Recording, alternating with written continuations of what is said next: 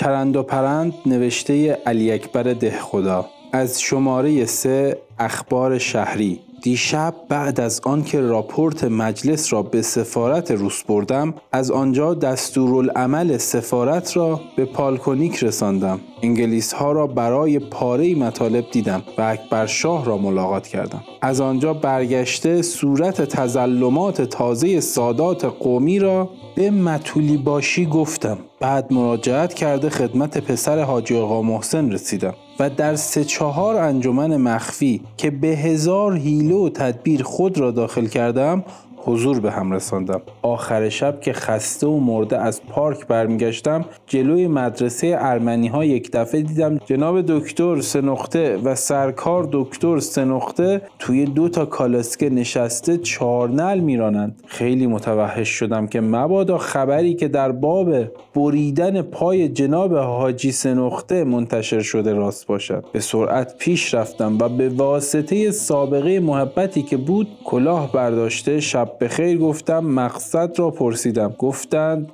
هیچ سه نقطه جناب مستطاب حاجی. چون این روزها یک چند هزار تومان از حاجی آقا محسن یک سه نقطه هزار تومان از حشمت الملک یک سه نقطه هزار تومان از آصف الدوله یک سه نقطه هزار تومان از قوام به فاصله چند روزه پخته نپخته روی هم میل فرموندند و صده ای روی دلشان پیدا شده شما می‌دانید که ماشاءالله این جماعت اختیار شکمشان را ندارند. هوا هم که گرم است. این قبیل اتفاقات میافتد. مسئله نیست. گفتم خدا نکند خداوند درد و بلای این نوع علمای ما را بزند به جان ما شیعیان. خدا از عمر ما بردارد روی عمر آنها بگذارد. امضا سگ حسن دله.